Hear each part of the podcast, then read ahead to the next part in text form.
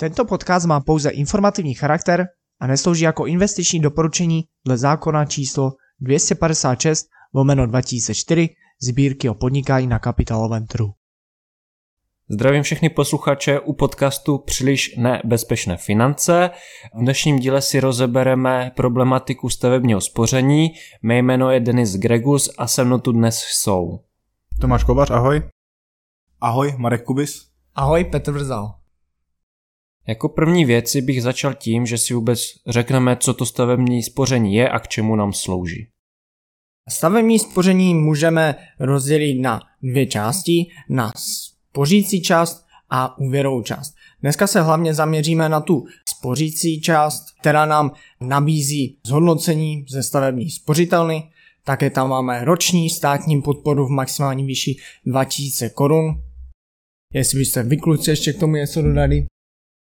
Tak tu maximální státní podporu člověk získá za předpokladu, když tam bude vkládat ročně 20 000 korun, neboli 1667 korun měsíčně. Co se týče toho zhodnocení, tak jsme obecně rádi, když se podaří překonat inflaci. Super. Mě by teďka zajímalo, jaký je například ideální scénář pro využití toho stavebního spoření, kdy pro mě může jako fungovat pro klienta. No, když vím, že za 6 let potřebuji mít 150 tisíc a potřebuji vědět jako konkrétní částku, kterou naspořím za 6 let, tak si myslím, že to stavební spoření je fajn. To znamená obecně mám prostě nadbytečných 20 tisíc ročně, chci je spořit, to znamená chci mít garanci a vědět, kolik dostanu a ten horizont mám 6 let, jo, plus minus. Na nějakou zbytečně delší dobu to nemá smysl, na kratší dobu taky ne, protože musím dodržet 6 let vázací lhůtu, abych dostal tu státní podporu. Ještě se vrátím trošku k tomu zhodnocení. Já jsme asi zapomněli zmínit, že to zhodnocení samozřejmě podléhá 15% sražkové daní. Ale to už si stavební spořitelna řeší sama. Ale je to důležité samozřejmě pro ten výpočet na začátku, že těch 15% mi srazí. Jo, jako pokud uvažujete o státní spoření, tak uh, a někdo vám říká, ať si dáte cílovou částku třeba 500 000 korun, bez toho, aniž byste měli v budoucnu v plánu řešit řádný úvěr, tak je to zbytečné. Pouze za předpokladu, že zrovna státní spořitel nevyhlásí nějakou akci, že tam není žádný vstupní poplatek z té cílové částky, ale k tomu se zase ještě dostaneme.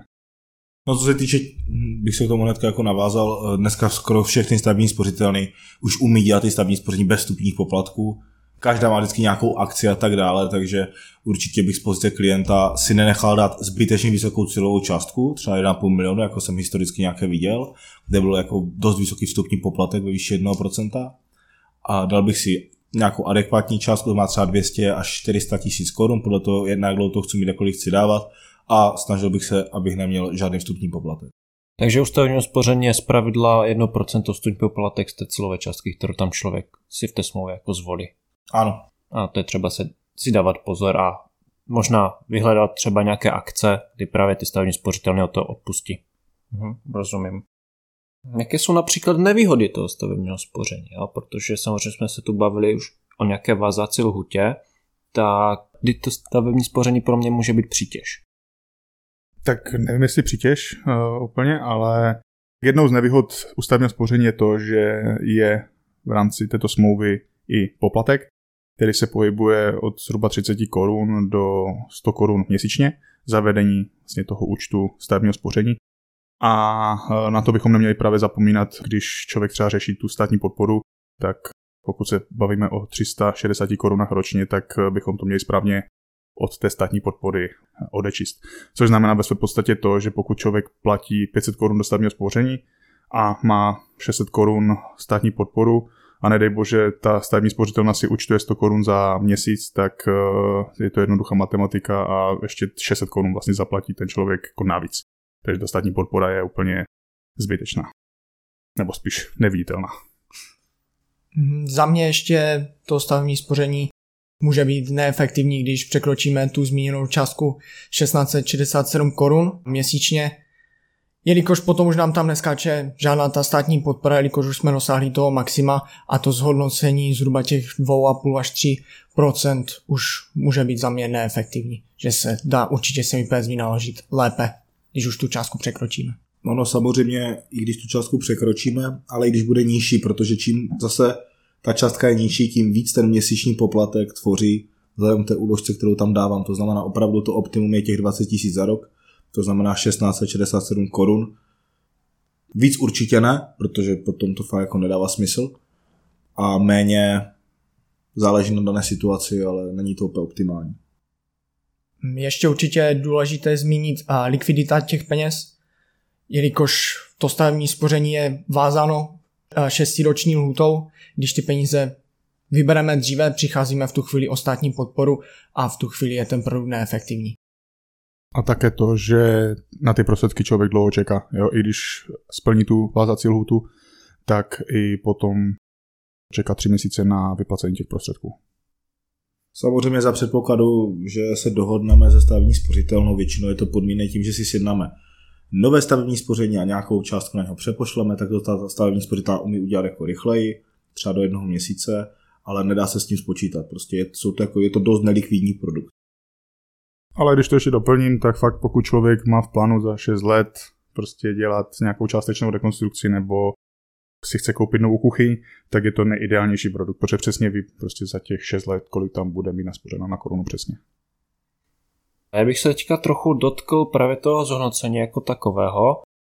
Mě by tu zajímal, řeknu takový příklad, proč jsem se v minulosti setkal s klienty, kteří například to stavební spoření využívali z důvodu toho, že chtěli svým dětem například něco připravit, jak budou na vysokou školu. Jo? Například budou už plnoletí, budou mít 18 roku, tak z toho stavebního spoření dostanou určitou část peněz. Ale tomu dítěti, třeba když to zakladali to stavební spoření, tak třeba byly 2-3 roky. Jo? Jak se to stavební spoření chová na takovém dlouhém horizontu z pohledu toho výnosu jako takového? Já ještě, než se dostaneme k tomu zhodnocení, když si u těch dětí, tak to patří k nevýhodám. Zásadní nevýhoda stavebního spoření, pokud ho udělám na, jako pro to dítě, to znamená je vedená jméno dítěte, ve chvíli dítě má 18 let, může přijít do stavební spořitelny, vybrat peníze a utratit za co uzná za vhodné. To znamená z pozice rodiče si myslím, že to není úplně optimální mít, protože v 18 letech já třeba osobně jsem nebyl úplně finančně gramotný a vyspělý, takže pokud bych měl možnost vybrat stavební, stavební spoření a ty peníze utratit, tak bych to dost možná udělal. Takže není to úplně vhodný produkt na chystání peněz pro děti. A co týče toho samotného zhodnocení, tak na tak dlouhý horizont prostě si myslím, že není úplně zajímavé. Jenom bych chtěl k tomu zmínit k tomu dlouhodobějšímu horizontu, že pokud člověk má, nebo čím více ten člověk má prostředků na tom stavebním spoření, tak tím méně efektivní je ta státní podpora, protože se váže právě na tu roční platbu, na tu roční úložku a ne jako na tu celkovou jistinu, kterou tam ten člověk zainvestovanou má. Takže pro reálný příklad, pokud tam první rok pošlu 20 tisíc, dostanu 2 tisíce, je to 10%. Pokud mi tam po 15 letech leží 300 tisíc a já dostanu 2 tisíce, tak je to v podstatě zanedbatelná částka. Jak už jsme zmiňovali předtím, tak stavebnímu spoření se váže i právě řádný úvěr, anebo taky překlenovací. A tady tohle to bude téma nasledujících podcastů, takže se máte na co těšit.